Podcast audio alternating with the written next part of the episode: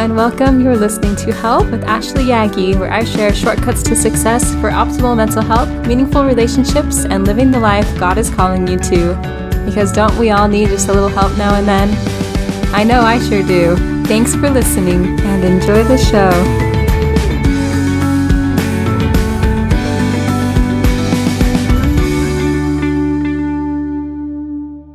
Hello, my friends. I'm so excited to share with you a topic that has been on my mind lately. And that is my favorite topic, probably ever, because it's something that is so important to me. And the topic is our relationship with God and his love for us. So, in our church, we believe God is our Father in heaven. We believe that he loves us as a parent would love a child, and that we lived with him and he prepared us for this time that we're in now uh, as any parent would prepare their child for the time that they leave home. There's a great quote from Brigham Young that says, quote, I want to tell you, each and every one of you, that you are well acquainted with God, our Heavenly Father, or the great Elohim. You are well acquainted with him, for there is not a soul of you but what has lived in his house and dwelt with him year after year, and yet you are seeking to become acquainted with him when the fact is you have merely forgotten what you already know. End quote. So we lived with him, and we have been raised up and prepared by him for this very day. And the day will come that we will get to be reunited with him. And it's going to be a blessed reunion, one that we can't even imagine uh, how wonderful it will be to be in his presence and to feel of his love. President Benson said at a BYU devotional, quote, a few years ago, we knew our elder brother and his and our Father in heaven well. And now we're here. Our memories are veiled, and we're showing God and ourselves what we can do. Nothing is going to startle us more when we pass through the veil to the other side than to realize how well we know our Father and how familiar his face is to us. God loves us. He's watching us. He wants us to succeed, and we'll know someday that he has not left one thing undone for the eternal welfare of each of us. End quote. I am so excited for that day when I get to see him again and realize just how familiar he is to me. I hope that you're finding these truths beautiful because they are so dear to me. God is dear to us and we know him well. The next truth that I want to share comes from Elder Holland, and this is probably my favorite quote in all the world. He says, quote, My brothers and sisters, the first great commandment of all eternity is to love God with all our heart, might, mind, and strength. That's the first great commandment. But the first great truth of all eternity is that God loves us with all of his heart, might, mind, and strength. End quote. Isn't the greatest truth the greatest?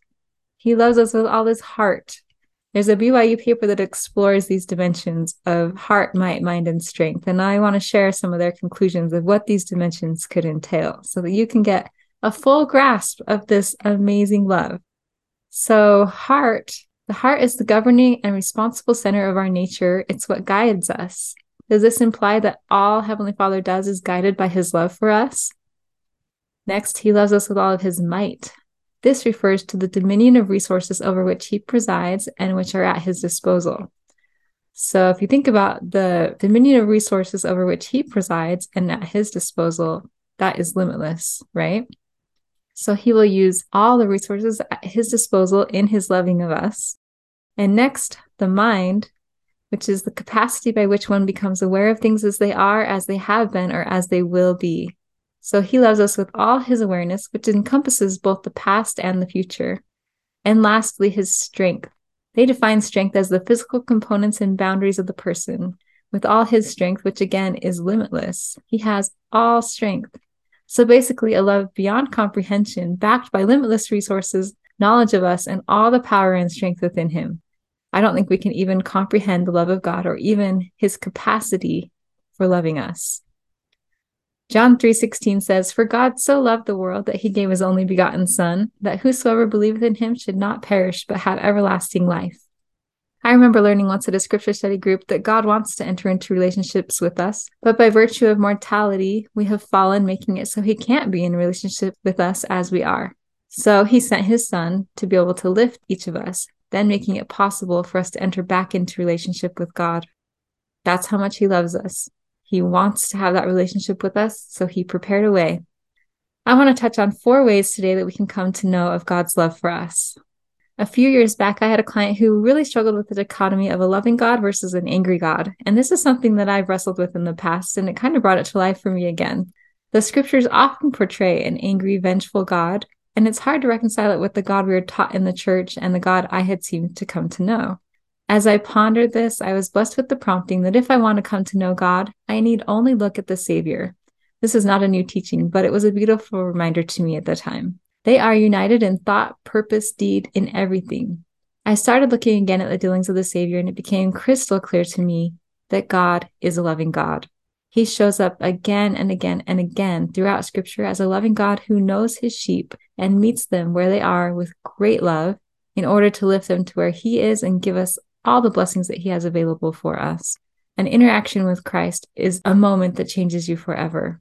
And the times that Christ did show anger, it was at the behaviors of people that limited the opportunity for them or others to come to know God.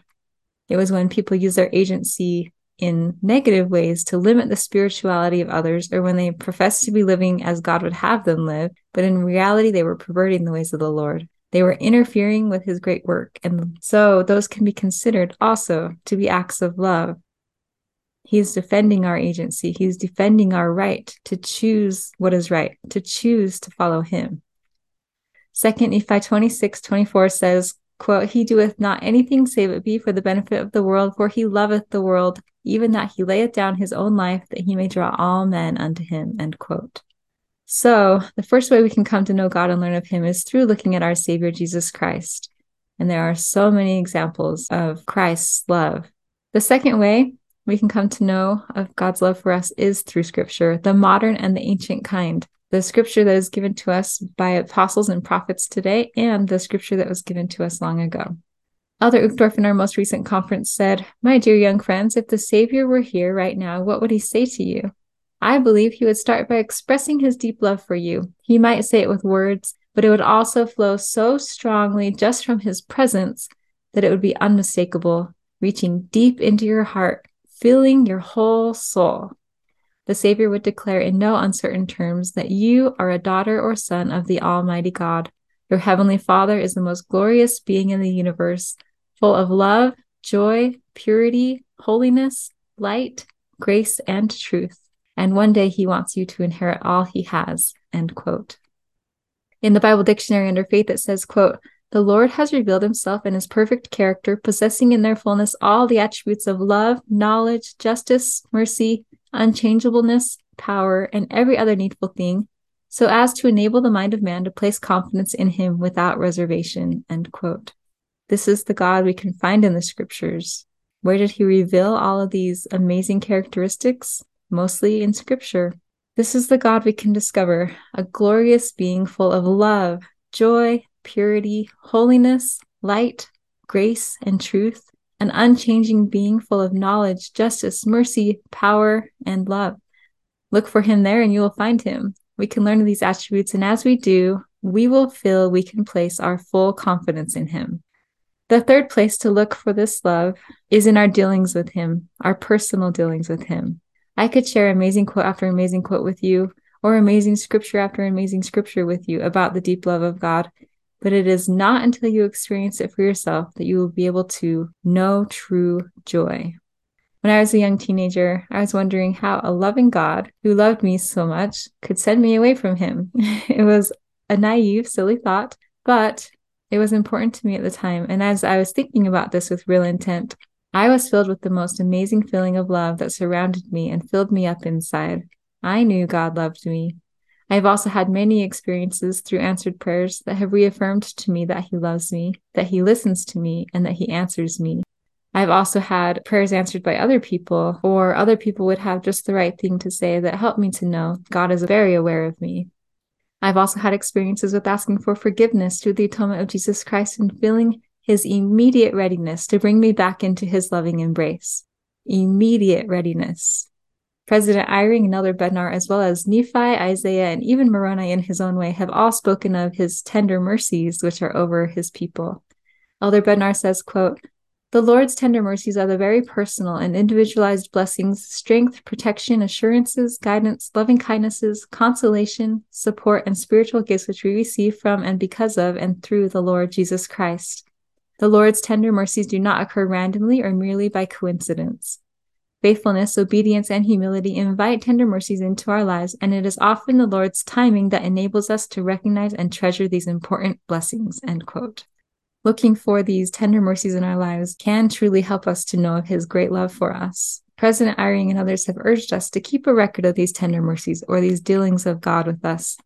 If we look for them daily, we will become better able to recognize these acts of love from a loving Heavenly Father.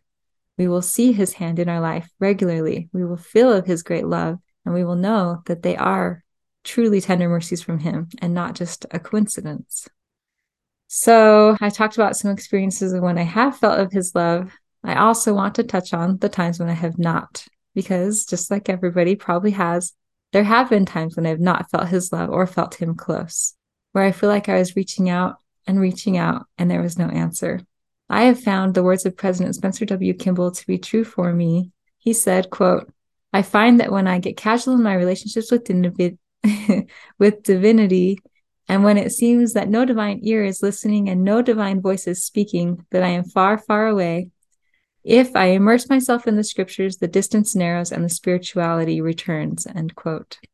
I have felt that returning, and as experiencing the opposites usually does, it makes it all the sweeter to feel it. I think that sometimes he is distant for a wise purpose in him. Sometimes it's to help us to recognize the contrast.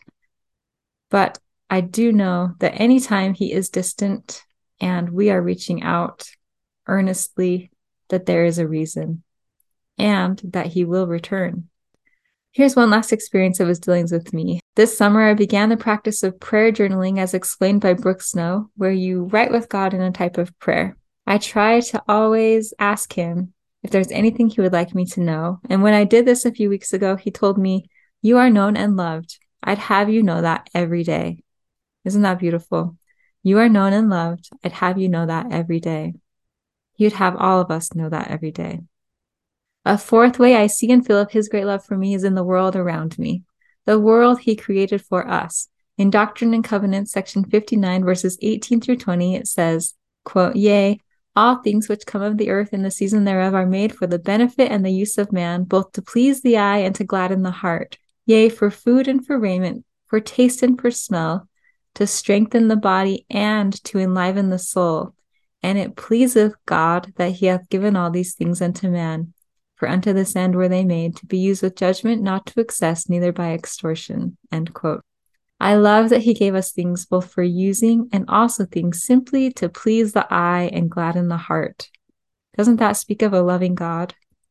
He gave us things both to strengthen the body and things to enliven the soul. And it says, having done this, pleases him. He is pleased when we feel of his love. He is pleased when we are happy. It pleases him. He is pleased with our progress. He is pleased with our successes.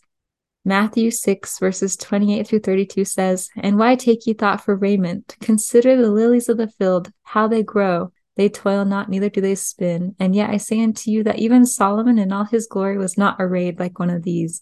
Wherefore, if God so clothe the grass of the field, which today is and tomorrow is cast into the oven, shall he not much more clothe you, of ye of little faith? Therefore take no thought, saying, What shall we eat? Or what shall we drink? Or wherewithal shall we be clothed? For your heavenly Father knoweth that ye have need of all these things. End quote. He takes care of us in very real ways when we allow him to do so.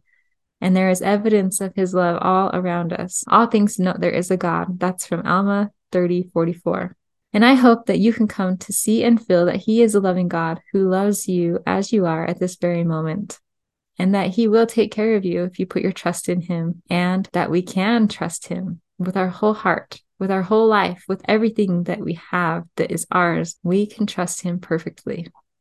I will end with a quote by President Henry B. Eyring. He said, quote, We need to feel now that God knows us and loves us as individuals. There are times you have felt the closeness of God, your Father, and that you are his child. Those times can come more often. There is a simple way to think about it. If you want to stay close to someone who has been dear to you, but from whom you are separated, you know how to do it. You would find a way to speak to them. You would listen to them and you would discover ways to do things for each other. The more often that happened, the longer it went on, the deeper would be the bond of affection. If much time passed without the speaking, the listening, and the doing, the bond would weaken. God is perfect and omnipotent, and you and I are mortal, but He is our Father. He loves us, and He offers the same opportunity to draw closer to Him as would a loving friend. And you will do it in much the same way speaking, listening, and doing. End quote. In summary, we have an all powerful, all knowing God who loves us beyond comprehension. We are precious to Him. His love is extended to us all the day long and through the night. It is constant. We can come to see and feel of that love by looking at the dealings of the Savior, because the doings of the Savior are the doings that God would do if He were here. We can learn of that love through ancient and modern scripture, we can learn of that love through our personal dealings with Him and watching for His loving hand in our lives. And we can learn of that love through looking at the world around us. The new For the Strength of Youth pamphlet summarizes it well under the question, How can I feel God's love? It says, quote, Heavenly Father's love is always available. Talk to Him often through prayer. Share your feelings with Him and listen for impressions from Him. Read His words in the scriptures. Think about all that He has done for you. Spend time in places and activities where His Spirit is present. End quote. I want to testify that He loves us. I testify that He is real. I testify that He knows us perfectly and that He wants to enter into relationship with us. And He has outlined every detail for us of how we can live so that we can be living in that relationship and enjoying His love. His love can change everything for us if we will open ourselves up to feeling and experiencing it regularly. May you feel and know of God's great love for you is my prayer today, and I share these things in the name of our Lord and Savior, Jesus Christ. Thanks for listening. Subscribe and share to keep these episodes coming. Content shared is for educational and informational purposes only. It should not be used for diagnosing or treating a mental health problem.